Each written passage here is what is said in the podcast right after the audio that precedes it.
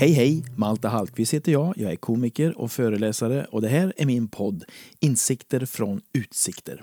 Hit kommer det gäster och gästar, kända och okända, roliga och oroliga och pratar om livet och döden och precis allt däremellan. De har dock en sak gemensamt. När de har suttit här med mig i över en timme så upptäcker de att de mår bra av det. Och min förhoppning är att det ska spilla över på dig som lyssnar. Du kan alltså förvänta dig att må lite bättre efter varje avsnitt. Sämre kan man ha det. Om du är nyfiken på vad jag håller på med när jag inte poddar så finns jag på maltehallqvist.se och på sociala medier förstås. Ät Malte Hallqvist. Nu så! Frida Boysen har en diger meritlista och har gjort det mesta inom media.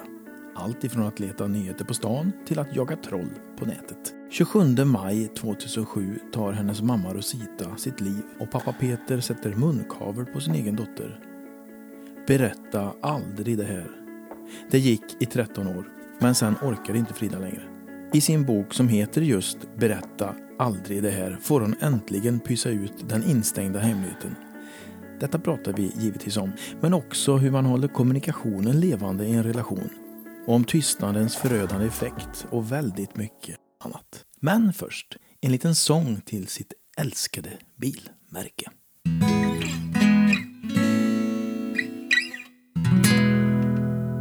It's the spirit of Volvo and the spirit of you and you and you. Vi hade den på bandet hemma, du vet, så jag var så hjärntvättad med Volvo när jag var liten, så det var helt sjukt.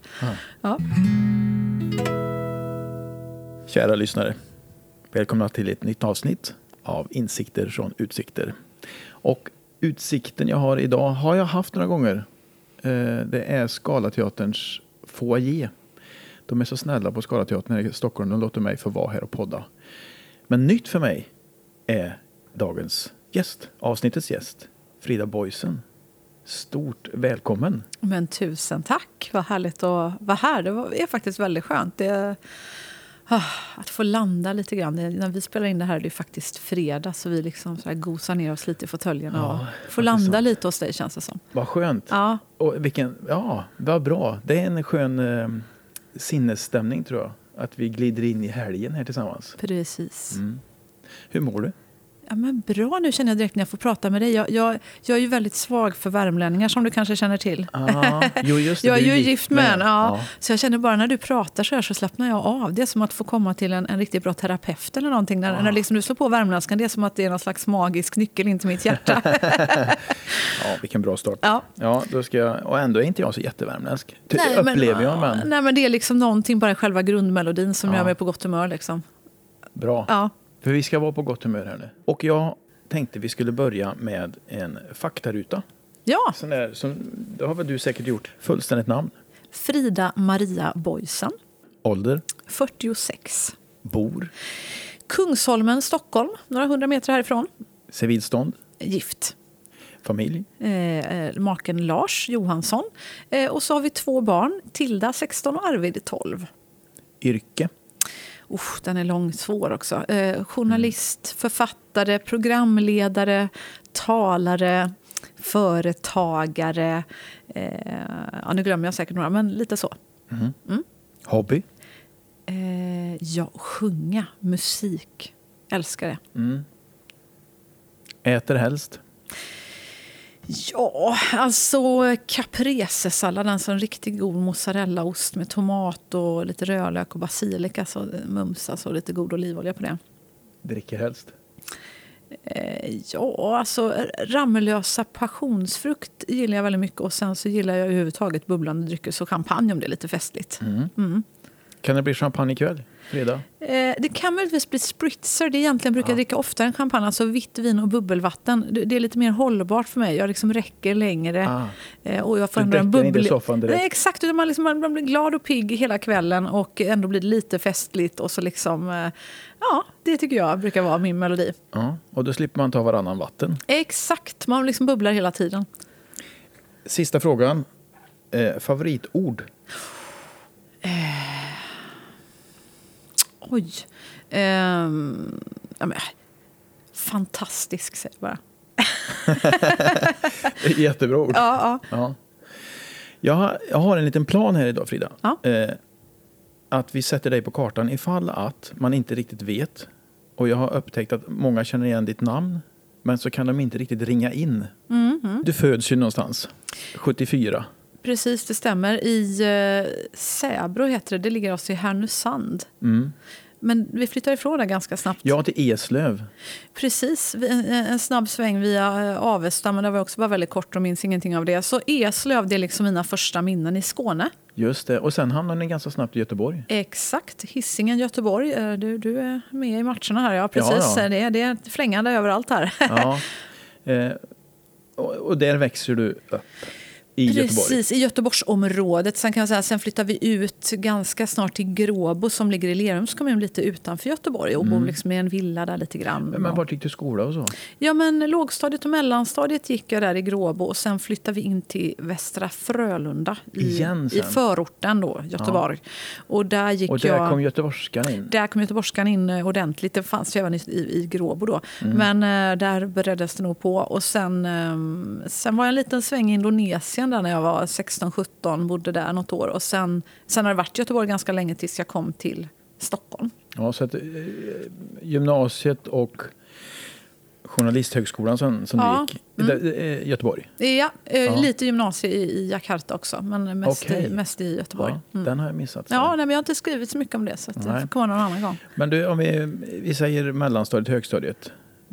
Vem var du i skolan? Var du duktiga tjejen eller? Ja, jag hade väldigt lätt för mig. Det hade jag, faktiskt. Jag, var, jag var nog också den här eh, showtjejen. Alltså, Mm. Det fanns ju inte en roliga timme som inte jag var uppe och körde. Det var ju liksom den, eh, veckans höjdpunkt alltid. Så att det var allt möjligt. Det var sjunga och det var teater och det var eh, sketcher och det var allt. Liksom. Mm. Och skolavslutningarna. Och herregud, jag tog över skolkören när, när musikläraren inte orkade och körde hela skolavslutningen i gymnasiet. Och, ja, det, det, det var roligt. Mhm. Nu tänker jag läsa innantill här. Mm, Eh, För efter Journalisthögskolan Ja. eh, så fick du... Du kom till Göteborgs-Posten. Mm. Och sen har det bara rasslat iväg här. Jag tänkte du skulle få lyssna på din egen karriär. Okej. Eh, för du blir då efter en stund chef på nöjesbilagan Avenyn. Mm. Sen fortsätter du som debattör och krönikör i Nyhetsmorgon söndag och i TV4 Panel. Mm. Du kommer in i SVTs Godmorgon Sverige, TV3s Tillsammans, SVT, och massa olika SVT-format. Eh, du blir krönikör, reporter på Expressen, eh, eh, moderedaktör där på Stockholm City, Mm. krönikör, nätmagasinet Salong K, eh, återkommande i Radio Stockholm, olika program i P4 Göteborg. Du tillträder 2006 som chefredaktör och ansvarig utgivare på modemagasinet Plaza Kvinna. 2009 så kommer du till Bonniers tidskrifter och blir chefredaktör för hälso och livsmagasinet Topphälsa. 2012 kommer du till Göteborgstidningen slash Expressen som chefredaktör. Lämnar det 2015 för att sen bli kolumnist och krönikör på Expressen. Efter det så blir du ansvarig utgivare på Bonnier Magasin och Brands. Och sen krönikör på Aftonbladet. Efter det programledare Trolljägarna som du fick Kristallen för faktiskt 2020. Mm. Och även programledare för Lyxfällan. Och du har även under den här tiden skrivit fyra böcker. Ja, just det. 0115, Just det. eh, heter den där? Digital succé, så lyckas du med sociala medier. Digital passion och så då nu den senaste Berätta aldrig det här. Men när du hör mig läsa upp det här nu då, Ja, vad tänker du?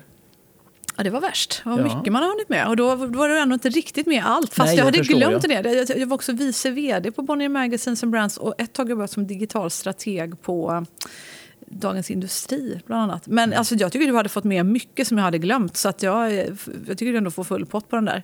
Du har gjort en del. Ja, eh, jag, jag har nog alltid haft ett ganska högt tempo. Mm. Eh, det- Bra eller dåligt? Ja, det är väl lite både och egentligen. Men, men för mig är det någon slags naturligt tempo. Eh, Det är svårt för mig att, att, att, slå av. Jag, Det är inte min starkaste gren. Och ofta så jobbar jag parallellt. Jag, redan, Va, vad händer om du slår av? Ja, du, eh, det, är- det, det är en bra fråga. Det, det händer så sällan. Då somnar jag typ. Eh, Men när jag är Mm. Vad gör du då för att slå av så att säga? Ja, men, eh, om, jag, om jag ska... Dricker sprits? Nej, nej, men om jag ska anstränga mig för att slappna av. En, ett sätt är ju faktiskt att sätta mig vid min flygel som jag har hemma Mm. eh, i, i biblioteket. Och så, och så sjunger jag. Det är liksom meditation för mig. För då, jag menar, jag, det är klart jag gör yoga och så, men det har inte blivit så mycket det här året nu när det har varit stängda gym och så, så jag har helt kommit av mig på den fronten. Men däremot att sätta sig ner och sjunga, det är för mig så mindfulness. Att då, är, då är jag ju bara här och nu och 100% i den där sången och bara försöka få ut varenda ton och mening och innebörd i, i det jag sjunger. Du sjunger ju även i boken nu. Mm, jag, jag lyssnade på den Ja. eftersom du läs, läser själv tyckte jag var otroligt intressant. Och då sjunger du. just det. Och då slog det mig, ah, har du en, är du ute och uppträder någonting? För det skulle ju funka. Ja, vad gullig du är. Ja, jag bara... Ja, vad roligt att höra. Ja, tack. Nej, men, eh, ja, det kanske man skulle kunna göra. Jag har uppträtt en del. Alltså när jag var, det fanns inte med på, på meritlistan, faktiskt, men en av mina absolut första jobb var faktiskt att jobba på Göteborgsoperan. Så där var jag anställd från, från att jag var 12 år till jag var 15 kanske. Vad gjorde du då? Nej, men jag var med i en opera som hette Anleveringen ur Seraljen, en, en Mozart-opera. Du stod på scen. Oh yes, det är ju där jag trivs bäst. Vet du. Nej, men så att, eh, jag, jag sjöng i den operan då som, som barn. Det var en liksom föreställning, mycket harem med den där föreställningen. Var liksom mycket kvinnor och barn med. Och den gick väldigt bra den där föreställningen. Så att, och det var ju helt underbart. Och från början var vi två barnlag som spelade mot varandra för att man inte skulle missa för mycket skola och sådär. Men eh, jag hade sån tur så att hon tjejen i det andra laget som spelade min, vår roll, hon, hon ville inte vara med längre. Så då fick jag dubblera och det var ju helt underbart. Så då var man liksom på Göteborgsoperan ja, sådär fyra, fem kvällar i veckan i ja, några år. Och det var ju helt fantastiskt. Jätteroligt. Och sen dess har du inte bytt något mer på scen? Eh, Du menar sångerskamässigt? Ja, lite grann då och då. Jag jobbar ju bland annat också som moderator och, och, och konferencier och sådär. Och då, eh, då, då händer det ju sådär att, att eh, när vi, vi spånar om hur vi ska göra så kanske man, herregud, jag, jag kan ju dra en låt. Liksom, bara, ja, men kan du det? Och så, så, kör vi och så blir det. men men ja, och så sjunger jag ju. Jag vann faktiskt också sådär nya ansikten och sådana där talangtävlingar sådär som fanns när jag var 17 år. Det var ju liksom långt innan Idol. Men då vann jag faktiskt de här eh, riksfinalerna och sånt där som fanns när jag var 17. Och jag sjöng en del i Göteborgstrakten när jag var sådär tonåring och uppträdde en del. Men sen fick jag jobb på Göteborgs-Postens nöjesavdelning eftersom jag var så intresserad av musik. Och då blev det lite konstigt att liksom recensera sina kompisar ena dagen och så Och stå på scen? Nej, det gick inte. Och, och då tyckte jag journalistik var så himla kul också. Så då blev det mer att jag valde att, satsa på det. Men vet inte fasen om det var rätt. Jag tycker det är så himla roligt att sjunga. Så att, eh, Men du kanske kunde kombinera det nu? Va? ja, men nu skulle jag kunna kombinera det. För nu känner jag att nu, nu skriver jag inte så mycket som journalist eh, längre egentligen. Utan jag gör ju mer programlederi och sånt där. Och nu ser jag inte att det är samma tydliga krock längre. Så, att, så att det, det kanske är någonting jag ska utforska. Ja, eh, Tycker du det? ja, det tycker jag. Vad roligt. Ja. Ja, jag blir jättesugen när du säger så. Jag vill Ja. inget annat än att bara ställa mig på en scen och sjunga direkt. Vi kastar oss in i den här boken tycker jag. Ja. Och så tar vi ditt liv i, i lugn och ro. För nu, det här var ju en snabb scanning bara för att lyssnarna skulle få veta vem som sitter här idag. Och nu hoppas jag att ni lyssnare vet det. Mm. Men du har alltså skrivit en bok som heter Berätta aldrig det här. Som handlar om din mammas självmord. Mm. Eh, Så vi backar tillbaka till 1974. Mm. 25 september. Mm. Det är en onsdag vet jag. Oj, Ja, bra kollat. ja. Det kan vara bra att veta när man Ja, är det är född. sant. Det är sant. Eh, Du föds ju i Härnösands kommun, i Bräbo som du sa. Precis. Eh, Avesta hade jag missat, men jag funderade på vad, vad hände och varför hamnade ni i Eslöv i Skåne?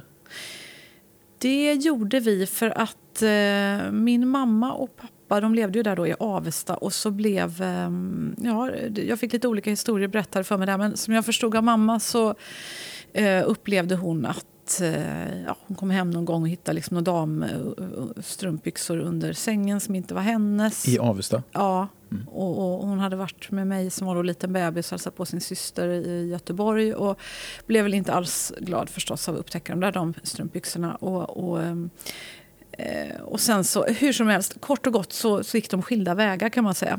Ja, okej, så det var mamma och du som flyttade till Eslöv?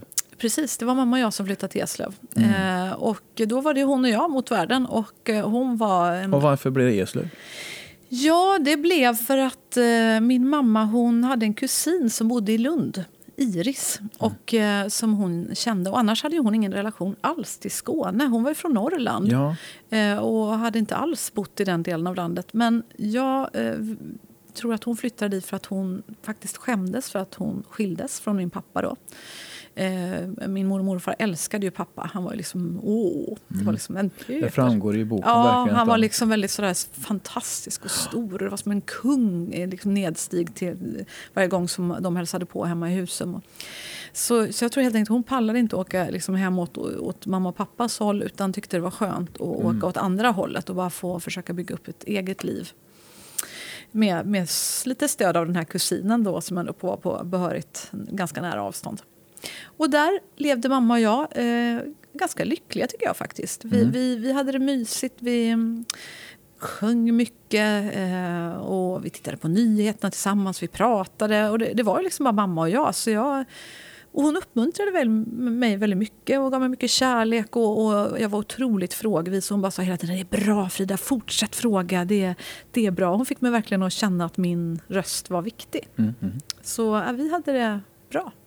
Och, och sen så blir det ändå eh, tillbaka till Peter Boysen, alltså din pappa. Precis. Jag kommer ihåg väldigt tydligt en, en, eh, en kväll när jag sitter då och spelar på min lilla keyboard som jag har i mitt rum.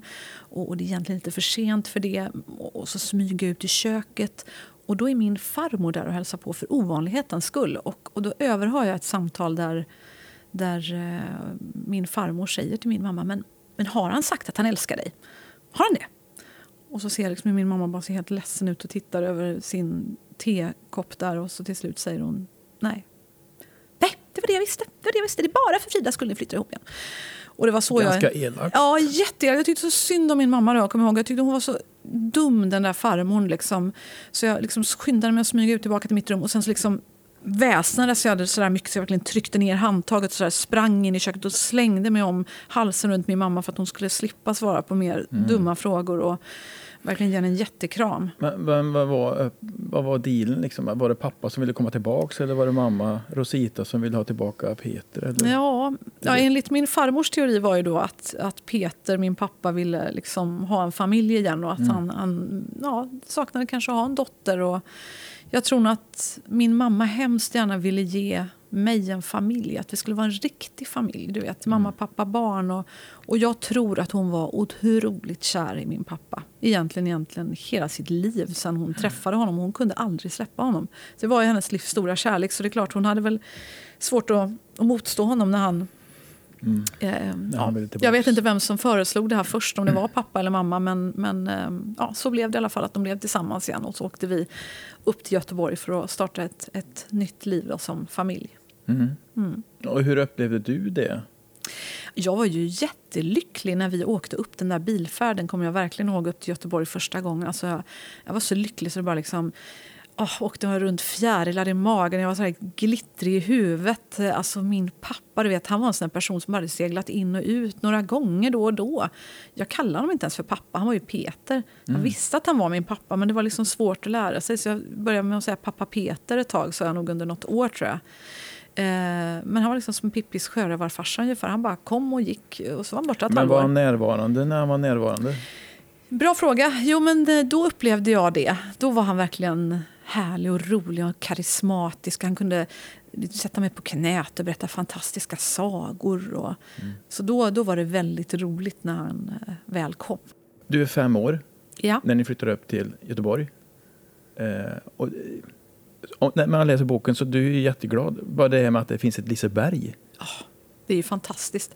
Herregud, tänk att jag ska få bo i samma stad som Liseberg. Du förstår ju själv. Alltså det, kan det bli bättre när man är fem år? Det är ju helt fantastiskt. Ja. Men det händer någonting i familjen. Ja, från att mamma och jag har ju pratat väldigt mycket hela tiden, haft roligt, vi har haft bakat, sjungit och vi har säkert haft våra ups and downs men jag minns det mest som att det var en väldigt stor kärleksfull samtalsbomb bara liksom och, och sjungbomb. Men nu blev det tyst. Eh, för pappa har jag nu insett när jag har skrivit den här boken och verkligen borrat ner mig i alla mina minnen. Han måste ju varit väldigt ovan vid att vara pappa. Han var nog inte van vid det här att ha ett barn som ibland blir trött. Och, du vet, barn kan bli gnälliga och man kan vara kinkig. Och, man kan vara, och det där det kunde inte han ta. Han blev rasande, asförbannad. Han slogs, han slog mig.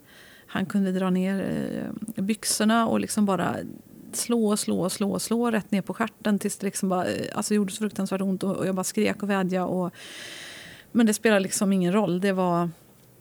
Och det där eh, var ju en chock. Mm. Eh, Hur gammal var du när det hände första gången? ja, jag tror jag var fem. Eh, och ja, det var... Det där första gången, den eh, sitter ju som ett exakt fortfarande kvar. Eh, och det, mm, nej men det, var, det var ju...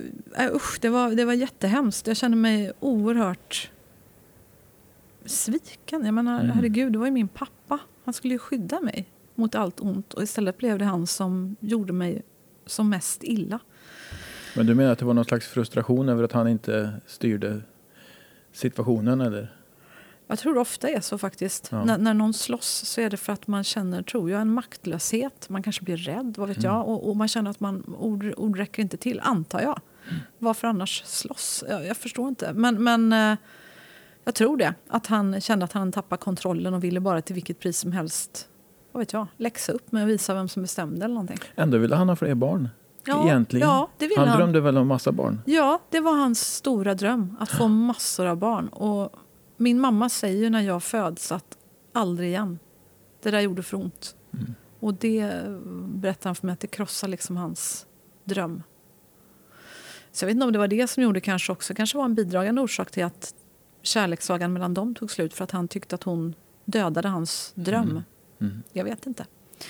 Men eh, hur som helst, det blev i alla fall en, en tystnad som smög sig in i vår familj. Och det blev väldigt obehagligt. Det var som minerad mark och det blev bara värre och värre. Vi flyttade ut till den här villan då i, i Gråbo. Ja, varför flyttade ni till Gråbo? Ja du, jag kommer ihåg att min farmor och farfar var och hälsade på oss i hissingen där i den där lägenheten som vi flyttade till först. Och, och då kommer jag ihåg att pappa ursäktade sig lite grann och, och, och sa att ja, ja, eller jag kommer ihåg att farfar höll ett tal och han sa någonting, ja, så, så fantastiskt att se er återförenade som familj igen och i förvisso den här enkla boning, men ja, det var liksom någon passus som att det inte var riktigt bra nog där vi bodde. Och, och, och jag bara kände direkt att aj, aj, aj, där såg liksom på pappa att den bet. Ja. Och då så sa ju pappa det var högst temporärt liksom, och, och att vi då skulle flytta till något mer ståndsmässigt. Och då flyttade vi i alla fall till det här fina lilla huset eh, i eh, Gråbo. Eh, och, eh, Prata farfar så högtravande? Ja, Ja. eh, ja, för, precis. Han, han, han var ganska märkvärdig, Mm. tycker jag. Eh, och det var väldigt viktigt att det skulle vara fint och flott och framstå som att det var väldigt tjusigt allting. Och, Och där bodde ni på hissingen och det var inte... Nej, det var inte riktigt eh, kom il faut. Men eh, då flyttade vi ut till den här eh, villan. Eh, och där kommer jag för övrigt ihåg första gången som farmor och farfar skulle ut och hälsa på där. Då kommer jag att pappa körde förstås då och, och vi, jag satt vid baksätet, farfar satt där fram tror jag. Och, och så kommer ihåg att farfar kommenterar då när vi åker här genom Gråbo att liksom, fruktansvärt fula hus där. Alltså, alltså har du sett? Alltså, alltså, hur kan man bygga sådana här hus? Alltså, och så svänger pappa in då vid en av de här husen då. Och, och hur farfar bara "Åh, Nej men Peter, alltså det, oh, för, förlåt. Alltså, det, oh, nej, men, usch, nu känner jag mig så fruktansvärt dum. Och liksom, ja, för vi bodde ju då i en av de här Ja. helt fruktansvärt fula husen. men eh, jag tyckte det var ett fantastiskt fint hus i, i ett bostadsområde som heter Lingen och Blåbär. Och, var stora trädgårdar och det var nära till mina kompisar. Vi köpte en katt som hette Murre som jag älskade väldigt mycket. Ehm, så på ett sätt var allting frid och fröjd. Men eh, Det var denna tystnad. det var denna tystnad och det var ju också, det blev ganska uppenbart för mig som barn att mamma och pappa, det, det fungerade inte. Han var så irriterad på oss, mamma och mig. Vi var bara i vägen. Och du tog ju ett enormt ansvar kan jag tycka när jag läser boken. Mhm. För att få ihop familjen. Du gjorde några familjeråd. Ja, exakt. Eh, vad kan vi göra för att ha kul ihop? Ja, det kallade jag till. Då. Ja, alla fick föreslå varsin idé på någonting vi skulle kunna göra för att ha roligt tillsammans. Mm. Jag var liksom ordförande där och skrev ner förslagen. Och det är ju att ta på sig ett väldigt stort ansvar för familjen. Ja, men jag, vet, alltså, jag, jag, jag grät när jag skrev det här kapitlet när jag mindes tillbaka till För nu har jag ju själv barn Ja. och tänker så här, men herregud, hur gammal var jag när det här hände? Alltså, 9, 10, att en liten 9-10-åring sitter liksom och tänker att Nej, men nu får jag ta tag i den här familjen för det är ingen annan som gör det. Och nu, mm. nu måste vi försöka lappa ihop det här. Det är som att jag har någon slags, någon slags familjeterapi-session. Ja, ja. uh, och det, alltså, för nu när jag ser min lilla Frida så, så, så kan jag ju... Ja, det gör lite ont i hjärtat ja. när man ser det utanifrån, ut, utifrån. Men, men när jag var liten så Nej, men då var det bara, man försökte bara göra vad man kunde för att lappa ihop det. Då fanns det ju inga, inga sådana tankar. Det var bara att försöka lösa det. Ja, det tar tag i det, säger jag. Ja, eller hur? Ja. Det var bara att försöka göra, vad, vad kan jag göra? Ja. Men eh, du fick ju ut dem på en utflykt. En utflykt gjorde vi alltid. Ja, vi åkte till havet. Eh, det var härligt. Eh, och, och min bästis Sofia fick följa med. Hon, hon är en väldigt härlig, sprudlande, glad person. Så att, eh, det var ändå lite positivt. Men sen, sen åkte den där lappen ner från kylskåpet och hamnade på mitt skrivbord istället. Tror jag. Det, ja. nej, det höll inte, liksom. det blev inte av. Och, nej, jag hade väl inte riktigt kraften heller att och, eh, genomdriva de här alla idéerna. Det blev till slut ja, för tungt. Mm. Den är väldigt detaljerad, boken. ju. Mm. Du, du minns jättemycket. Mm. Man gör det tror jag. Alltså, ja, jag vet inte om det är bara du har jag. inte fört dagbok och så? Utan... Jo, det har jag faktiskt. Så, eh, ja. Men jag har inte tittat i de dagboksanteckningarna. Men jag, men jag, tror att i min källare ligger det nog ungefär 25 dagböcker tror jag. Från det att jag kan börja skriva. Så att jag, det är några bonusmaterial till. Jag ska in ner och leta ja. faktiskt. Men jag märker att, jag vet inte om det är så för alla, men, men eh, om man väl gör som jag gjorde, att man, nej nu jäklar ska jag, min, nu ska jag liksom sätta mig ner och minnas och verkligen komma ihåg. För mig är det i alla fall väldigt tydligt, många, många av de här scenerna. Det, mm. det är som att jag är där igen och minns Ja, för jag ser på dig nu att du, du var alldeles nyss på familjeråd. Ja, ja men precis. Ja. För jag tänker, du sa att pappa bidrog till tystnad. Men han var ju också väldigt eh, mycket borta, spelade golf. Ja, han älskade att golfa. Och det var... Vart det tyst även när han försvann då? Eller passade ni på då att sjunga, prata? Ja, just det. Eh, jag upplevde det som att mamma bleknade verkligen. Hon blev eh, gråare, gick mer böjd. Mm. Liksom, glittret i ögonen Allt slocknade. Eftersom, liksom. Ja, hon blev liksom gråare och gråare och ledsnare tror jag. Och... Slog han henne också? Alltså jag såg inte det och Nej. jag minns inte det. Så jag vet faktiskt inte. Eh, jag kan inte säga att han gjorde det, för jag, jag såg inte det. Nej.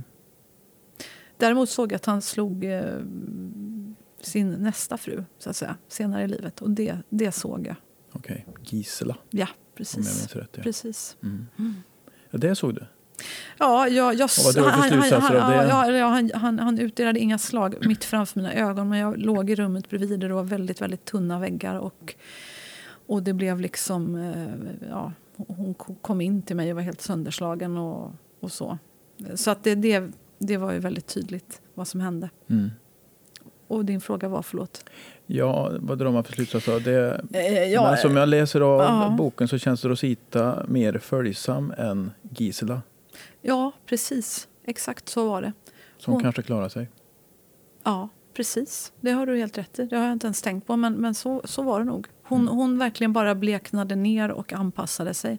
Mm. Och, så då kanske inte fanns någon större anledning att slå heller. Utan då, då klarar man sig. Man ja. ja. Men jag gjorde ju kanske inte riktigt alltid det. Ibland så gjorde jag, och jag kände det, det var ju där, där man lärde, lärde sig. Alltså, att, att lära sig att läsa varenda minsta lilla signal mm. i ansikte, mm. eh, muskler, andetag, eh, hållning, eh, prassel vid pappret vid, när han läste Göteborgs-Posten på morgonen. Alltså bara avbryta honom i fel artikel kunde vara otroligt ödesdigert. Det var liksom som att råka trampa på en mina. Mm. Och då gäller det att springa fort. Mm. Svårt att tackla kan jag tänka mig som barn. Man älskar ju sin pappa. Ja. Jag älskar fortfarande min pappa jättemycket. Nu, nu är han ju död, tyvärr. Eh, och, och um, jag älskar honom fortfarande otroligt mycket. Och, och han, eh, han är väl som alla andra människor, tänker jag. Att vi ju, Ja, det är ju det är sällan vi har 100% rätt i livet. Liksom. Vi, vi, menar nog väl, de flesta av oss tror jag. Jag tror inte någon som från början tänker att när jag får barn ska jag minsann slå mitt barn Jag minns i, i boken när du och pappa i vuxen ålder, alltså du är vuxen eh, och ni sitter ute, jag tror ni sitter på någon klippa ute vid havet och du frågar pappa rakt upp och ner. Mm. Varför slog du mig? Mm.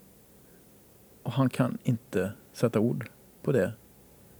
Nej, han kan inte prata om det överhuvudtaget. Det är bara som att hela ansiktet bara låser sig. Det blir liksom bara som en mur som Mm. bara kommer upp.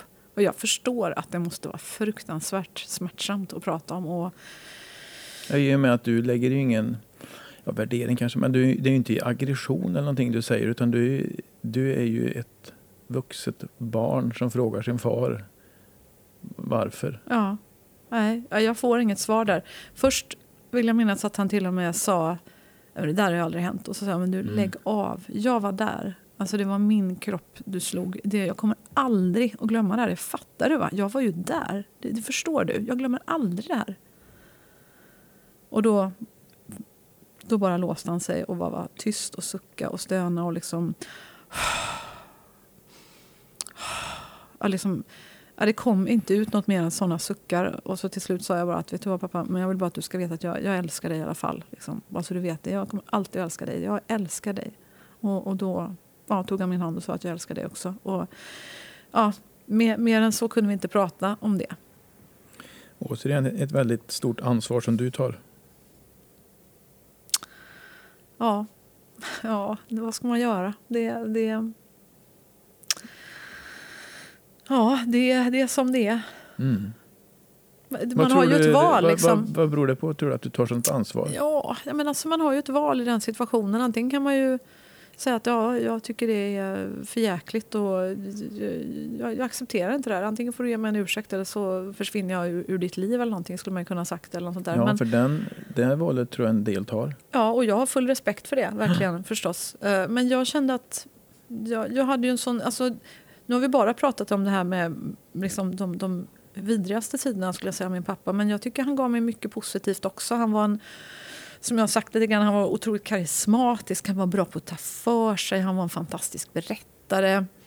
Och han lärde mig väldigt mycket om, om att berätta en historia och bara tro på sig själv. Han, han var ju verkligen duktig på det. Um, och sen hade han ju då andra sidor som inte var lika eh, härliga. Men, men jag tycker han blev också bättre som morfar när jag fick barn. Mm. tycker jag att han visade en mycket, mycket finare sida. Han, han, hade verkligen en, en fantastisk utvecklingskurva på, på det personliga planet. Jag tycker han blev mycket bättre mot, mot mina barn.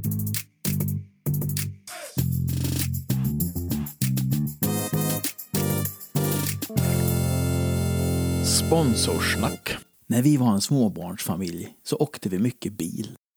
Det var till sommarstugan på ostkusten, till Kolmården, till Liseberg och familjeföreställningar på Göta Lejon i Stockholm.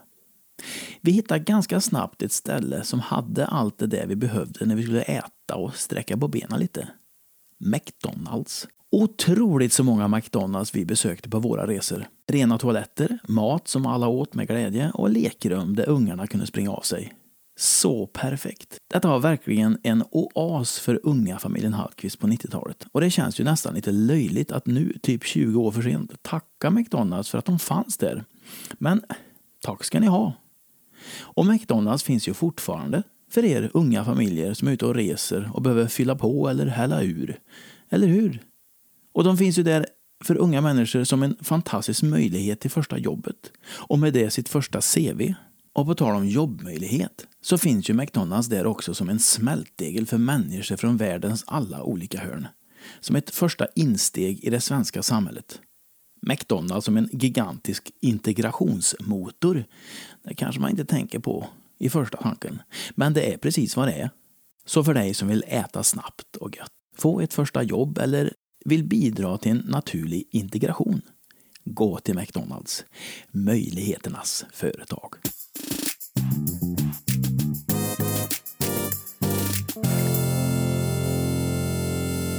Åter tillbaka, tillbaka till din mamma och dig. Mm. Du märker att hon bleknar i Peters skugga. Så vad hände med er relation då?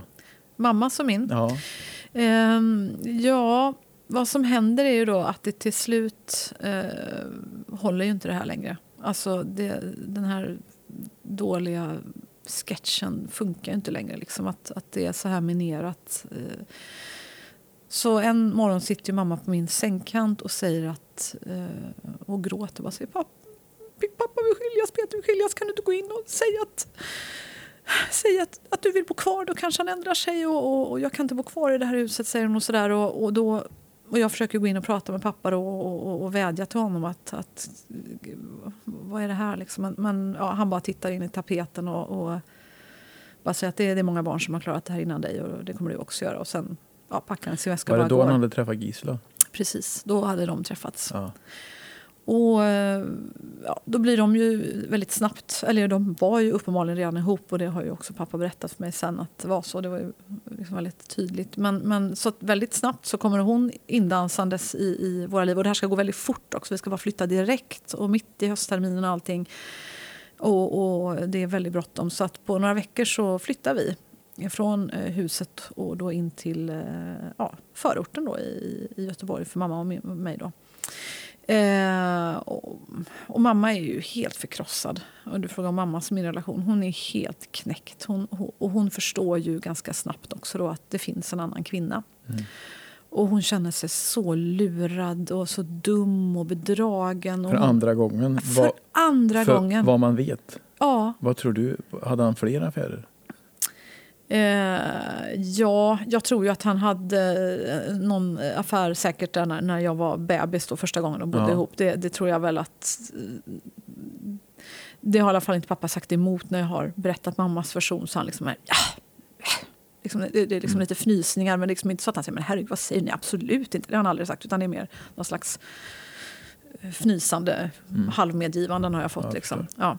men, eh, men annars vet jag faktiskt inte vad som hände riktigt. Men, men det där var i alla fall tydligt att då, då var det en annan, annan mm. kvinna och de blev kära.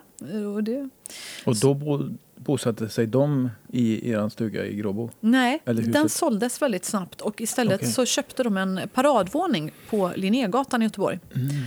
Eh, som då blev farfar nöjd. Ja, det blev han verkligen. Det ja. var helt perfekt. För då kunde nämligen den här matsalsmöbeln som hade gått i arv i den boysenska släkten, då fick den liksom rum där den skulle stå. Det, det var helt, verkligen, by mm. the standards. Liksom.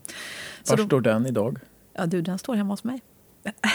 Faktiskt. Och sen mamma och jag vill flytta till förorten då, så vi bor där. Och, eh, förorten är? Frölunda. Frölunda. Mm. Och ligger då väster om Göteborg. Så vi bor i ett orange höghus på våning 5 av 12. Eh, och eh, på en skuggig del av huset, moster då, mammas stora syster Yvonne, hon bor i ett grannhus. Hon bor högst upp på takvåningen med en solig balkong. Mm, så där hänger ni ibland? Eller? Ja, ja, ja, det är liksom som helt två olika världar. Du vet, uppe hos moster är det alltid sol. Så att när hon ringde ner till Lillsyrs, som hon kallar liksom min mamma eftersom hon, de är från Norrland båda två, så de bräker på i värsta norrländska när de snackar jämt i telefon. Så är det så här, hur är det Lillsyrs? Här uppe är det 30 grader, kom upp hit! Vet. Och då sitter vi liksom och så huttrar vi nere på vår balkong i skugga och i, i isvindar. Eh, men i alla fall. Eh, Tar sig er relation? För jag vet att moster har varit en bra katalysator i ja. det här. Men eh, vad händer med din och mammas relation? Ja, den blir ju eh, den blir väldigt nära igen eftersom det är bara hon och jag. Och grejen att mamma mår så dåligt. Hon är så förkrossad. Så vad som händer är ju att jag får trösta mamma. Mm. Och det gör jag ju varje kväll. Hon, hon gråter ju varenda kväll i ja, minst en timme och bara helt och bara, bara mal det här. Hur kunde jag vara så dum? Alltså, kunde jag vara så dum? Där stod jag och strök hans skjortor medan de förstås låg där och hade så himla trevligt i sänghalmen. Och, du vet, och hon, bara, hon bara mal och bara ser de här bilderna och mår så dåligt. Hur gammal är du då? Ja, då är jag väl in? 11 tror jag. Och ska vara lite terapeut till ja, din egen mamma. Ja. Men du var inne på att hon älskar Peter Boysen. Ja. Och att det inte släppte. Du, det släppte inte. Det var till och med måste, så. Ja. Det var till och med så att efter så många år... Alltså sen, sen hände det en massa saker. Men alltså, sen gifter han ju då om sig och så vidare. Och, men, men då sätter hon till och med upp, när hans fru så småningom dör, då sätter hon till och med upp deras bröllopsbild igen, mammas pappas bröllopsbild, vid sin säng. Vid, alldeles vid huvudkudden. Mm. Så att det är det första och sista hon ser varenda kväll och morgon hon vaknar. Och då känner jag bara, men herregud. Vad är det som händer? Mm. Nästan som förhäxad av kärlek. Ja. För det, kom, det var en jobbig stund i boken. Mm. Eh, när hon bjuder, efter Gisla gått bort, Mm. så bjuder din mamma Rosita Mm. hem Peter. Mm. I någon slags förhoppning att, Blir ihop igen. ja, Ja, och det är, det är och så... han var inte så jättepigg Nej, han är på inte det. alls sugen. Han har precis blivit enkeman och då föreslår mamma mig då, men du, du, vi ska inte bjuda hit Peter Boise kanske, nu när han är enkeman, kanske vill ha sig en bit mat en kväll. Och jag tänkte, ja, det var ju snällt av henne att tänka på Du gör en honom. karikatyr av din mamma. Ja, det kanske jag gör. Det Nej, typiskt, men ja, alltså, det är ja. ingen värdering i det, utan det var en iakttagelse. Att, Mm, eh, och du gör det i boken också. Hon Mm. pratar på ett speciellt sätt. mm, ja, hon pratar Skakar på lite på huvudet. Ja, hon skakar lite på huvudet när hon säger det där. Mm, mm. Ja, och, så, och, så, och, så, och så kommer han, ja, jag föreslår det pappa, han bara, ja det kan vi göra. Så kommer han ner och vi sitter där och hon har verkligen så fiffat till det och räkmackorna, gurkorna står så där extra fint med dillvipper i, i, i majonnäsklicken som är så där perfekt snurrad. Eh, och man märker att hon verkligen har ansträngt sig på sig någon riktigt snygg grön blus som jag inte har sett förut. Och Ögonskugga, det hade hon inte så ofta, men ja, verkligen så här piffad extra. Och så märker jag hur hela den här middagen går bara ut på att hon vill bli ihop. Hon liksom säger jaha, var, var har du varit nu då? Och han är så här ute och talar och, och då får han ju prata om sitt favoritämne, sig själv. Eh, och, och det vet ju hon, hon vet ju hur man ska spela den fiolen till honom. Liksom. Eh, så hon lägger upp boll efter boll och han får berätta om hur han åker över hela världen och föreläser och lalala. Och hon bara, jaha, du, du behöver ingen liten pri- privatsekreterare som, som, som ska följa med? Och, och jag bara ser på pappa hur han liksom bara möter min blick när han kunde bara liksom bara säga men vad är det här? Liksom, skämtar hon eller? Liksom? Är det, Hon har inte gett upp. Äh, och jag bara ser tillbaka på honom och jag bara också bara tänker så här, men herregud mamma, nej, han är inte sugen. Det är bara så här, men hon förstår inte. Och hon bara försöker igen och igen och ska du inte ha lite mer vin? Och bara, men jag ska ju köra hem sen. Och, Åh, äh, det blir bara så pinsamt liksom. Ja, jag satt med en klump i magen där. Ja, jag med. Vi har varit inne på det. Man märker hur din mamma liksom förtvinar som människa. Mm. Hon blir mer och mer bitter när du och Lars gifter er. Då lever ju Gisla fortfarande. Ja, Då vill hon inte komma på bröllopet för att hon ska vara med. Stycket. Hon Precis. stycket ska vara med. just det. Exakt så. Nej, exakt det, det vill hon absolut inte. Och det är en lång övertalningskampanj som pågår för att hon ens ska komma till bröllopet. För, för hon, ja, som sagt, kommer stycket kommer inte jag. Mm. Men till slut dyker de väl upp på, på bröllopet. Men, men det är, till och med på bröllopsdagen så jag möter henne vid kyrkan för hon, hon, hon vill det. Och, är det här rätt nu då Frida? Är det här rätt nu? Är det verkligen rätt? Och liksom, jag bara, ja det är det. Och jag är gravid med, med vårt första barn. Jag bara, ja, men, självklart är det rätt. Alltså, jag ska gifta mig med en man jag älskar. Han älskar mig. Vi är snälla mot varandra. Vi väntar vårt första barn. Ja, det känns rätt. Känns som en bra det idé i som varje fall. en bra grej här nu. Liksom. Men jag kände bara att egentligen tror jag bara att hon längtade efter att jag skulle säga nej mamma det känns inte rätt. Kan, kan inte jag bara följa med dig i bilen så, så flyr vi och åker ner till Göteborg och så kan vi få Blir bo hemma hos dig. Ja, det kändes lite som Ja. att det var det hon drömde om att jag skulle säga. Men det gjorde jag ju inte. Och jag tror, jag tror, kanske, jag tror att hon kanske kände sig helt enkelt utanför. Att hon Mm. kände att, jag inte, att hon inte var lika viktig för mig längre. Men det är klart, när det kommer Steg för steg också. Ja, du vet, att gifta sig med någon annan, det är klart. Och Ja. Och sen när ni får eh, få ett Tilda. barn. Ja, då, då tänkte jag ju också att så här, wow, nu får hon bli mormor. Det, det blir ju kul. Liksom. Mm. Det måste vara häftigt. Det hör man ju mormödrar och farmödrar och allt vad det nu är som blir, ja, blir så lyckliga och kollriga och ska visa sina bilder på sina ungar i mobilerna hela tiden och sådär. Men, men det blir inte så för mamma. Hon, eh, hon kommer upp och träffar eh, här första gången på, på Kungsholmen. Och, jag kommer ihåg när hon ska hålla henne första gången och det, ja, det är liksom ingen connection. Det, det, hon vill inte vara med Tilda. Jag, jag märker det jämt när vi ska hälsa på. Hon bara tycker att Tilda är i vägen och jag gör allt fel. Mamma kritiserar mig hela tiden för att jag var en sån värdelös mamma. Vilket jag tyckte var orättvist. Jag tyckte inte jag var någon värdelös mamma. Jag tyckte jag gjorde så gott jag kunde och att jag var kärleksfull. Och eh, det har väl alltid varit min högsta Jo, prio. men det märker man ju i hela boken. Att, eh, att hon blir mer och mer känslokall Mm, och, och mer och mer dömande. mm. Och det där är ju till slut, ja, jag har för mig att du skrev att det var nästan lite otäckt. Mm. Att du inte kände igen din mamma. Ja men verkligen. Nej, men, som sagt, i grunden, så, om jag tänker tillbaka på mamma när jag var liten, då var ju hon världens underbaraste mamma. Varm, Mm. kärleksfull, fick mig att känna mig trygg. Och det är väl det viktigaste man kan ge till sitt barn. Så trygghet, kärlek, närhet, uppmärksamhet. Allt det där gjorde hon. Så från det till att då bli den här mamman som vet exakt hon ska sticka in liksom kniven för att det ska kännas. Och, och hon förstår ju att säga att jag inte är en bra mamma, det är, det är klart att jag blir ledsen. Och, mm. och det känns när min egen mamma säger så. Det är klart att jag blir jätteledsen. Och jag sa det till henne flera gånger, du kan, du kan inte säga så här, jag blir jätteledsen. Ibland tänker jag att hon kanske helt enkelt blev väldigt avundsjuk bara. Ja, att det blev för det, mycket. Det tyckte jag framgick tydligt. Mm.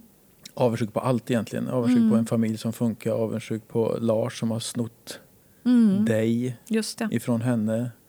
Avundsjuk på Tilda ja. som får massor av din kärlek som inte Exakt. hon får. Så tror jag det var. Och det blir ju, alltså gradvis, vi var inne på det förut, men gradvis blir det bara sämre och sämre och sämre. Mm. Och sen kom vi fram till 27 maj Precis. 2007, mors dag. Mors dag, exakt. Och då... Eh, jag blir eh, sådär sjungen för på morgonen av Tilda och Lars och det är jättemysigt. Och så... Eh, Ja, och Tilda vill sjunga. Och jag, jag, tänker förstås att jag ska ringa mamma. Jag har Den här tanken flyger iväg där eh, i, i frukost. Eh, men, men, men sen så, hur nu jag glömmer det i, i, allt vad vi ska göra. Vi ska iväg på något barnkalas hos några kompisar.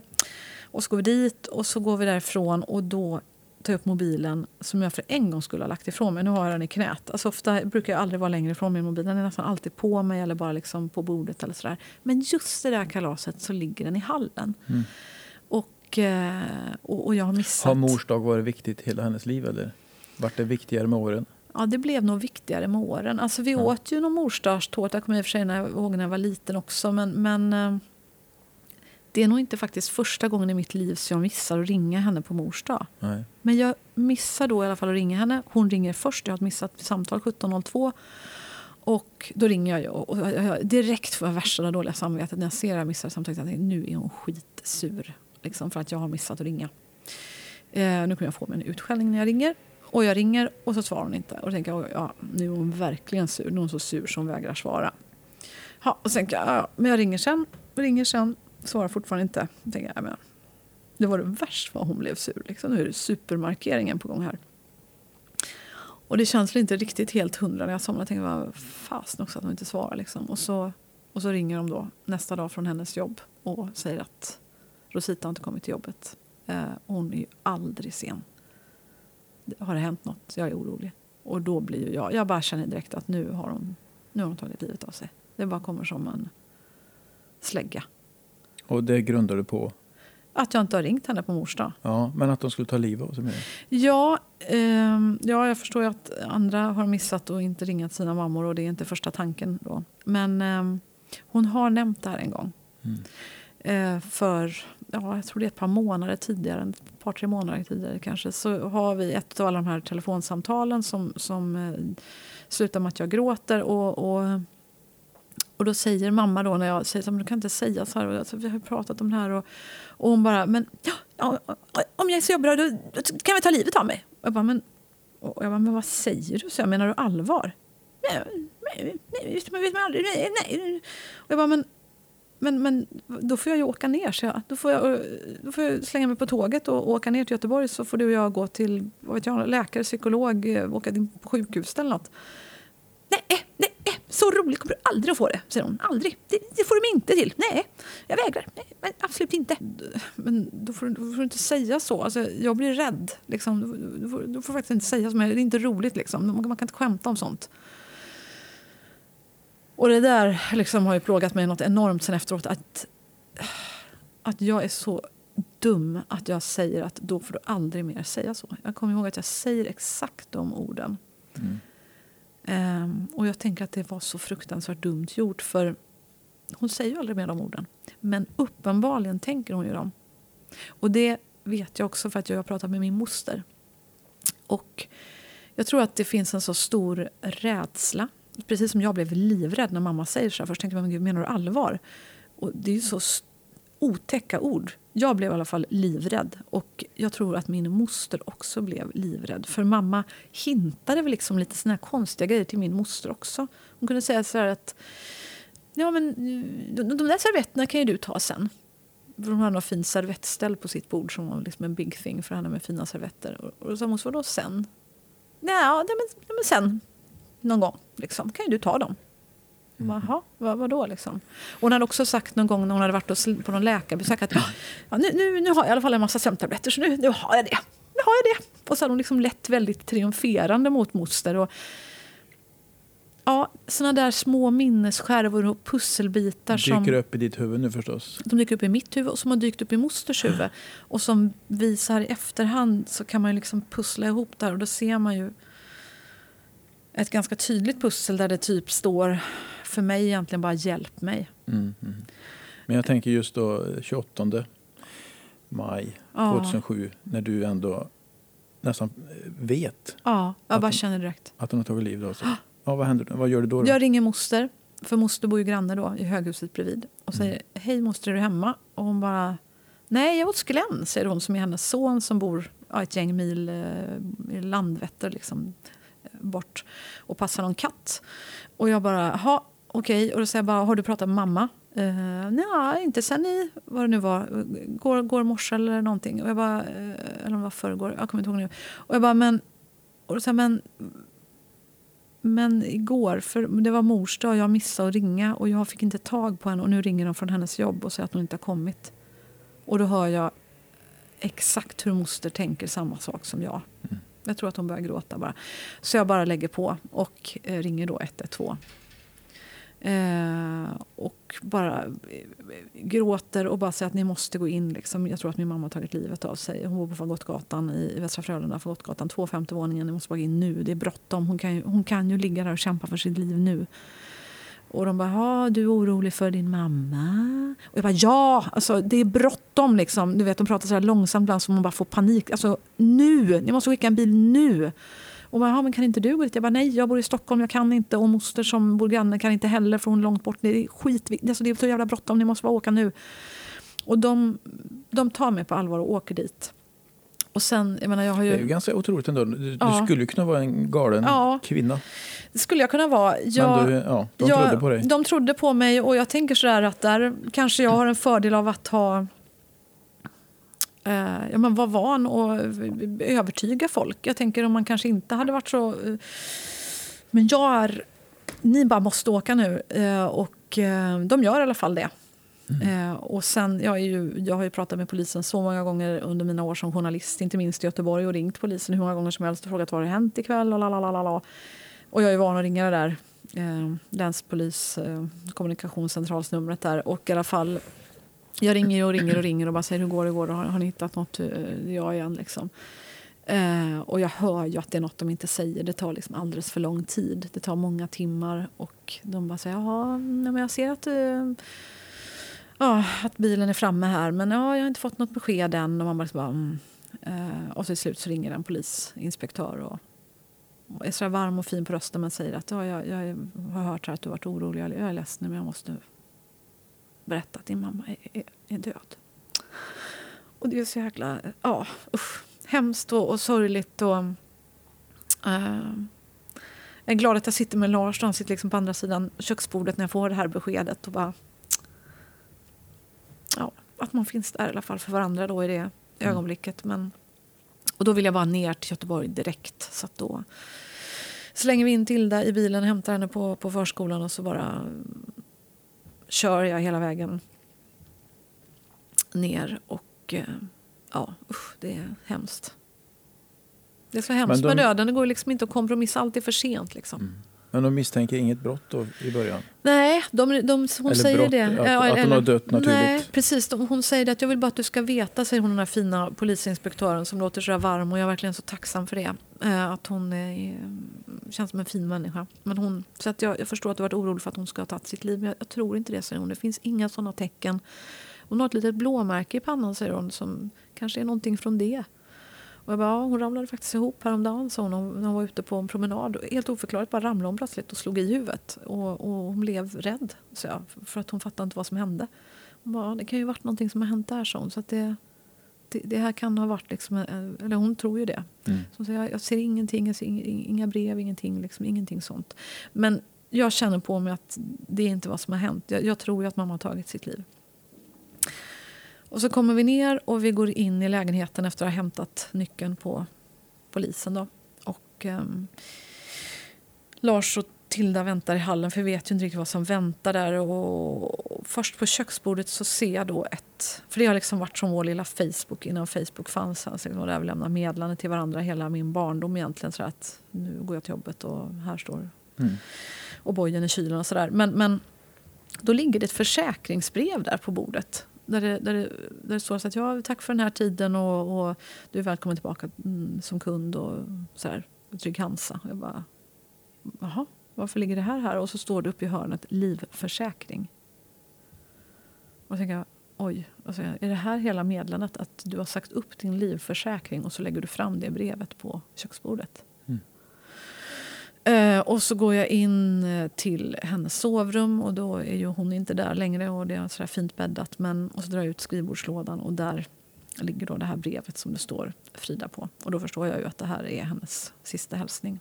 Och tänker att nu, nu kommer det något förlåt mig eller jag orkar inte längre eller någonting sånt. Någon förklaring. Men det är det ju då inte utan hon skriver ju att Frida nu fick du som du ville. Och eh, nej, det där det var, det var eh, kanske det värsta ögonblicket i mitt liv tror jag. Mm. Vad händer i dig då när du står där i rummet och läser det där? Nej, jag, jag tror inte det är sant. Det är bara hela världen bara stannar. Jag, jag tror jag faktiskt skriker rätt ut men jag tror inte jag är medveten om att jag skriker. Det är bara liksom... Det är väldigt elakt skrivet. Ja, eller hur? Jag Mm. blev bara så chockad. Jag, jag förstår förstår inte vad det är jag läser. Jag bara tänker, men hur? Hur kan du tro att, att jag skulle bli lycklig? Alltså, eller så här, hoppas bli lycklig nu. Eh, och nu fick du som du ville. Alltså det är ju bara... Nej, jag fattar ingenting. Det, det är obegripligt. Eh, och jag ropar på Lars, eller vad jag nu gör, för han kommer i alla fall inspringande i rummet. Och, eh, och jag bara sträcker över det här brevet och han läser det och jag, han blir verkligen helt bara vit och bara säger alltså det här är helt fruktansvärt Frida. Och jag ringer pappa, för det är liksom min första tanke också att, att bara berätta för honom på något vis och, och få hans eh, eh, tankar. Och, eh, och han säger, han är ute och kör bil och, och han säger direkt när han hör det här, han säger oj oj oj. Och så, han, ja, det, ja, det måste slått slint i huvudet på henne men, men han bara säger så här, men Frida, alltså, jag vet att du skriver om allt men, men inte det här. Alltså, nu måste du tänka på Tilda. Alltså, rätt vad det blir hon tonåring och då kanske hon får för sig att göra det eftersom mormor gjorde det. Så att, berätta aldrig det här. Mm. Berätta aldrig det här. Och han, han liksom verkligen så bara... Han går liksom in i någon slags chefsröstar och det är liksom bara... För att skydda Tilda. Det är, hans, det är i alla fall vad han säger. Det Och- känns ju som man vill skydda sig själv också. Precis, jag, jag har tänkt på det nu i efterhand. Men eh, det, det är en sån grej jag tänker på först nu när jag liksom suttit och skrivit boken och verkligen Mm. tänkt på allt. Vad, så här, vad, vad, varför sa han så? Liksom. Och jag har ju nog mer tänkt egentligen att det var som han sa. Att det var för Tildas skull. Men nu när jag har skrivit den här boken så tänker jag att det kanske faktiskt inte bara var för Tildas skull. För jag tror nog att jag hörde ju såklart att han mådde jättedåligt också när jag sa det här till honom.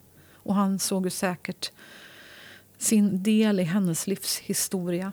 Ehm, det är ju, jag menar inte att han har någon skuld i det här men jag tror nog att han själv kände att liksom, åh åh nej. Mhm. Och, och det här... nej, det, är ju, det här är ju ingenting vi pratar om i Sverige. Det är faktiskt så. Vi har ju börjat prata lite mer. Ja, Om det självmord. tycker jag väl ändå att det höll på att svänger. För hur, Mm. alltså hur, hur har du gjort för att förstå och komma runt eller ringa in eller vad man nu ska uttrycka sig som det där brevet? Ja, jag, eh, jag mår ju fruktansvärt dåligt eh, den närmaste tiden därefter. Jag, eh, jag, jag har ju liksom bara som en, en, en, en, melodi i huvudet hela tiden som bara är sådär, mördat din mamma, mördat din mamma. Det, den bara går ju liksom Mm. hela tiden. Och, eh, eh, och jag känner mig verkligen som en eh, mördare. Eh, hon säger ju det. Alltså, nu fick du som du ville, som att det är jag som har tagit livet av henne. Det är så i alla fall min hjärna säger till mig. Och ehm, eh, jag tänker att jag kommer aldrig ha en dag i mitt liv utan att jag gråter. Jag bara, jag bara känner att så kommer det vara. Jag bara inser att så här kommer det vara resten av livet. Det är bara att, att acceptera och förstå att så här kommer mitt liv vara nu. Eh, och, mm, och, men det blir bara värre och, och jag, jag kan knappt andas. Liksom, och, och, så jag inser till slut att jag, jag måste ha hjälp. Så då ringer jag någon psykolog. Eh, mottagning som ska vara bra på just kristerapi och sorgbearbetning och trauman och allt sånt där. Och, och kommer dit nästa dag och ska liksom äntligen få berätta för någon vettig människa vad det är jag varit med om och eh, försöka få hjälp att Mm. förstå det här brevet. Och, och, och hon avbryter mig ganska snabbt och bara säger, vet du vad, jag tror inte vi kommer någon vart här så att om du bara kan ta de här eh, plastgrejerna här, eh, och det kan kännas lite konstigt men, men eh, ja. Och sen så liksom börjar det här bit, bit, bit. En slags strömterapi. Ja. Jaha. Eh, och jag fattar verkligen ingenting. Och hon menar att det här ska bli som att det ska vagga mig. Hon, hon liksom säger att men du vet hur det är när man har ett barn. Som, du har ju barn. Och hon bara, det är så, nu, nu ska vi lugna dig. Det är som att liksom dunka en bebis i rumpan lite när, det, när det, en, en bebis är ledsen. Det är det vi ska göra med dig nu. Jag känner mig inte dugg, dugg lugnad och, och, och tröstad. Och jag blir bara rädd av det där. Det är som att varenda gång den där stöten kommer så, så hoppar man ju till lite grann. Eh, och jag känner att det här funkar inte för mig. Och några dagar senare när det här verkligen bara... Det låter ju jättemärkligt. Ja, jäkla märkligt. Och jag, jag har verkligen tänkt nu när jag minns tillbaka. Alltså, har jag, har inbillat mig det här? Jag var ju liksom inte vid mina sinnesfulla Tog bruk. hon betalt? Eller? Hon tog betalt, det kommer jag ihåg mycket väl. Jag fick gå ut och betala vid kassan. Hon hade kanske en hög strömförbrukning. Ja, precis. Men då kom jag på att Ida Thunberg, min kompis eh, på Expressen, hon är reporterkompis eh, och hon är från Degerfors. Då. Och hennes mamma Anita Thunberg har precis skolat om sig till präst. Och hon har jobbat som lärare hela sitt liv. Och hon ringer till mig precis när vi har kommit ner till Göteborg. Så, så har Lars, då, som också god vän med Ida, ringt och berättat att Fridas mamma har, har dött. Vi vet inte vad som har hänt. Och då eh, ringer, eh, ringer då Ida antar till sin mamma och berättar det här. Och mamman ringer till mig och säger, vet du vad? Och jag står utanför hotellet precis i Göteborg och, och hon säger, du det är Anita från, från, eh, från Degerfors, Idas mamma. Men jag vill bara säga att eh, vill du prata med någon så kan ringa mig när som helst. Dag eller natt. Du bara ringer mig om det är något. Hon låter så lugn på rösten och jag bara, ja tack liksom. Och så tänker jag inte mer på det jag lägger på för vi ska checka in och sådär. Men så kom jag på det sen. Efter att det här psykologhaveriet och jag vågade inte ringa till någon annan psykolog. Jag bara tappade förtroendet helt där. Så ringer jag till henne och eh, börjar berätta. Och hon är så himla bra. Hon är liksom bara en sån här medmänniska som lyssnar. Det är liksom inget snack om Gud eller Jesus eller någonting utan hon bara, bara lyssnar och jag får berätta om mamma och mig och hela historien och allting. Och hon, hon på något vis ehm, ja, men slänger ut en livboj precis som du gör. Du säger så att ja, men, hmm, det låter ju som att du blev liksom som man brukar. Lite grann som att, som hon sa, att det var nästan som att du blev mamma och hon blev barn ganska tidigt där när hon Mm. bröt ihop. Och, Ja, du vet att hon... Och så säger hon så här, men... du- Jag kommer inte ihåg exakt vad hon sa. Men, men vad hon fick fram i alla fall på något vis, det var väl att jag, skulle, att jag inte kunde ta på mig det här. Att det var- liksom inte min, mitt ok att bära. Och jag tror helt enkelt, hon ville bara rädda livet på mig helt enkelt. För jag levde ju fortfarande. Mm. Och då kommer vi in på den här tystnaden som vi pratade om lite grann, eh, som din pappa införde i er familj. Mm. Och vad den kan förstöra. Mm. Eh, Du säger ju själv att du ångrar att när du sa till mamma att du får, Mm. inte, du får inte säga sådär. Nej, Men det är också en skuld du inte ska ta på dig. Det är ju lätt att göra förstås. ja. Men eh, jag lyssnar ju på dig på bokmässan och just den här tystnaden, vad den gör Mm. med psykisk ohälsa. Om man inte får prata. Om någon säger berätta aldrig det här. Vad det får för konsekvenser. Jag har en husgud. Ja, gud är han inte, men han är en man. Thomas Sjödin, göteborgare faktiskt. Ja, han uttryckte sig, jag vet inte om det var han som kom på det, men han uttryckte sig så här att eh, vi människor kan uppenbarligen vara med om ganska jobbiga händelser och situationer.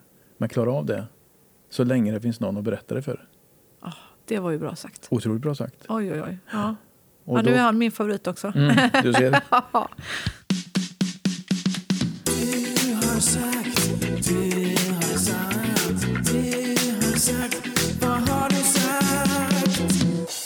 vad var det du sa?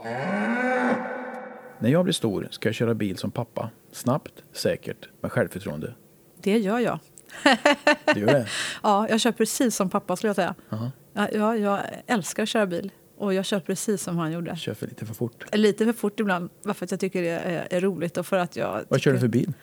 Som han såklart, en Volvo. It's the spirit of Volvo and the spirit of you and you and you. Vi hade den på bandet hemma, du vet, så att jag var så hjärntvättad med Volvo när jag var liten så det var helt sjukt. Ja. Vi har våra sidor, vi människor. Och det är svårt det här med relationer. ja, det är det ju. Jag vet att du fick ett väldigt bra tips Mm. av din svärmor. Bästa tipset i världen. Ja, Ja, på det, er bröllopsfest va? Verkligen. Hon höll tal. Vad sa hon? Det är en sak som ett förhållande behöver för att fungera. Och det är ork. O som i omtanke. R som i respekt. Och K som i kommunikation. Och så jag har ju varit gift med Kalle i nästan hela mitt vuxna liv. Och han är ju bonde. Så han går upp väldigt tidigt på, på Möra. Och långt för tidigt för kaffe. Men eh, ändå det första han gör varje morgon det är att han sätter på en kaffekanna.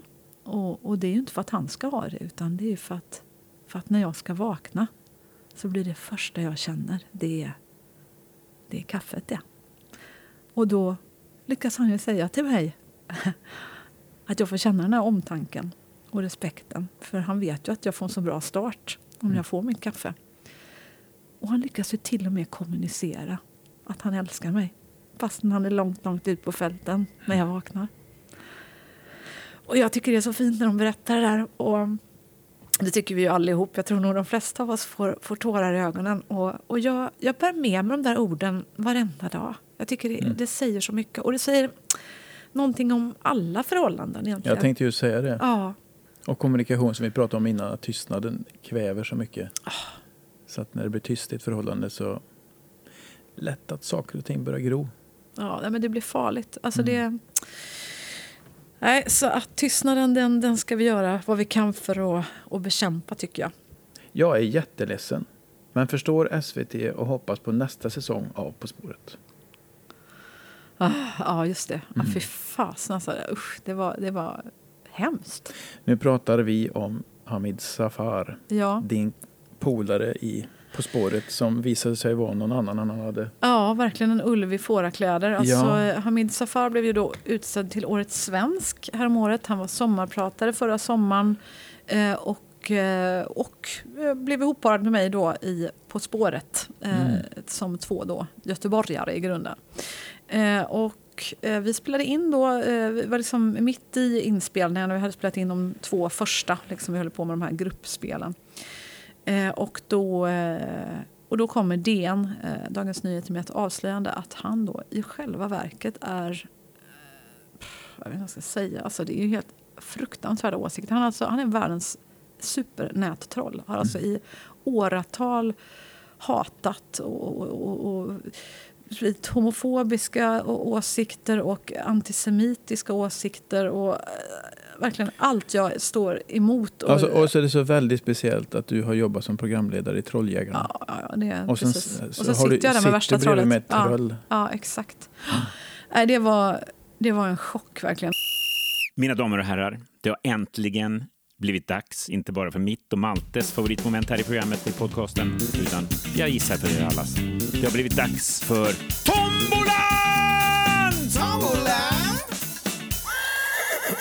Nu, eh, Frida, så har vi kommit fram till ett moment som heter tombolan. Ja, det är hur kul som helst ser det ut som. Ja, i den här tombolan så ligger det då frågor av varierad art. Spännande. Ja, Får jag börja? kör hårt. Ja. Veva jag har lite då. Så man får veva ordentligt, eller hur?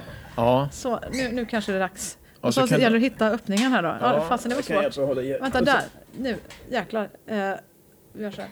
Ska se. Okej. Nu hittar jag något. Ska jag läsa. Absolut. Vilken styrka hos dig själv är du mest stolt över? Mm. Mm, det är nog modet. Jag tycker ändå att jag eh, brukar inte vara så rädd för att säga mm, vad jag tycker eller eh, så vidare. Eller ställa mig upp eller vad det än kan vara egentligen. Och det tycker jag är en styrka ändå. Som jag, Har du fått mycket skit?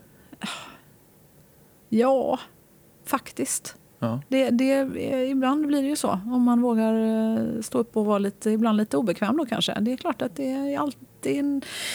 Ja, jag jobbar som krönikör exempelvis, bara det, det vet och det är klart. Jag, Det jag, kan väcka mycket känslor. det kan väcka mycket känslor. Men, men ah, man får mycket kärlek också. Det ska man inte glömma bort.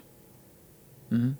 Mod och passion. Trolljägarna, Ja. tänker jag, det krävs en del mod om du ska stå öga mot öga mot ett troll.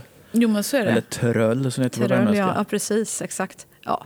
Men eh, ja, det är bara att tuta och köra så att säga. Det, Mm.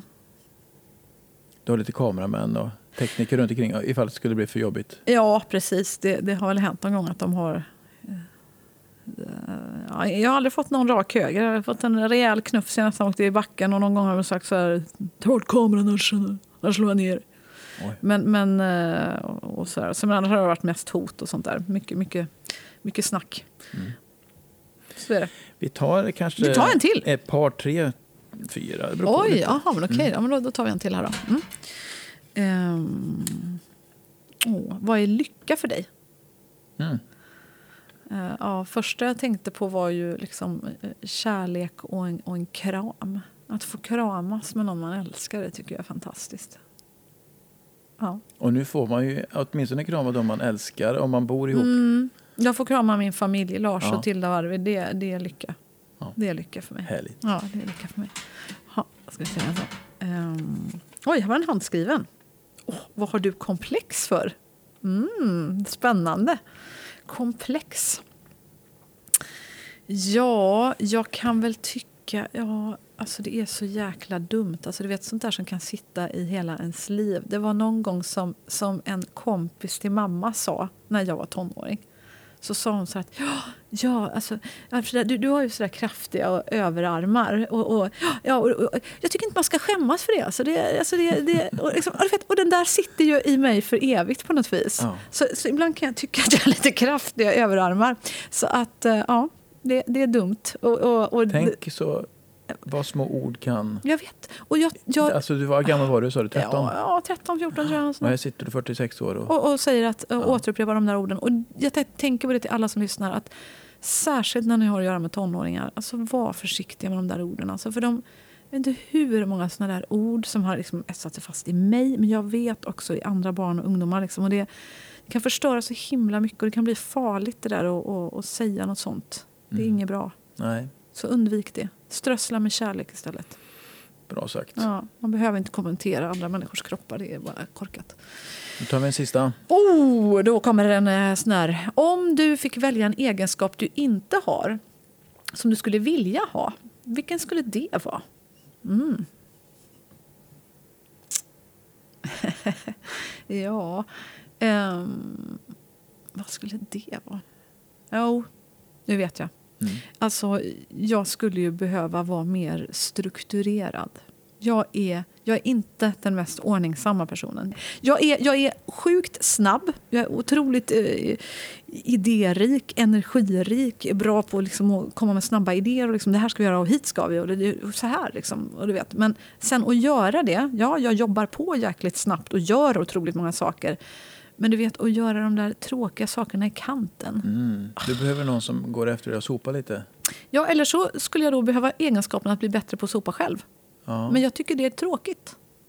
Då stänger vi Då tombolan. stänger vi tombolan för den här gången. Men den här tombolan den skulle man vilja ta med sig hem. Det är roligt. Det borde man ju ha som sällskapsspel hemma. En grej som jag faktiskt funderade på var ju det här med Gråbo. Mm. Dels hur ni hamnade där. Men också, det är ju en växt. Ja då. Ja. Men Gråbo kommun har en slogan Mhm. som lyder så här. En plats att växa på. Se där ja. Ja. Och så läser man om Gråbo så växer den på lite konstiga ställen. På lite eh, näringsfattig jord. På ke- parkeringsplatser, i dikeskanter och så vidare. Och då tänkte jag på dig. Du kanske inte är ett maskrosbarn. Men du kanske är ett Gråbobarn. ja. Fint tänkt. Det ska jag bära med mig. Tack för den. Ja, men det, ja, jag känner mig faktiskt som ett gråbobarn nu när du säger det. Mm. Ja, det var perfekt. Du har gjort massor. Och haft massa eh, häftiga positioner på olika tidningar och eh, tv-program. Och... Om du fick välja ut en där du känner att du har gjort som mest nytta, där du har kunnat på riktigt förändra. Mm. Vart har du varit som... Förstår du min fråga? Jag, jag snurrar Absolut. in mig själv. Nej, nej, nej, det gjorde du inte alls. Du var glasklar. Ehm, jag, jag tänkte på jobb efter jobb när du formulerade det här eh, och kände att där gjorde jag skillnad och där kunde jag göra skillnad. Och... Men så tänkte jag faktiskt på Berätta aldrig det här och att ha fått skriva en bok som har räddat liv, säger flera personer till mig som har läst den. Det, det är nog faktiskt det viktigaste jag gjort hittills. Då tror jag vi slutar där. Mm. Det har varit otroligt eh, berikande och trevligt. Ja, men verkligen detsamma. Gungat in helgen. Eller hur? Det har varit supermysigt. Tack så hemskt mycket för att jag fick komma. Och vilken, vilket samtal. Jag är jättetacksam och glad för det. Det är den bästa starten på helgen. Härligt. Ja, Tack. tack.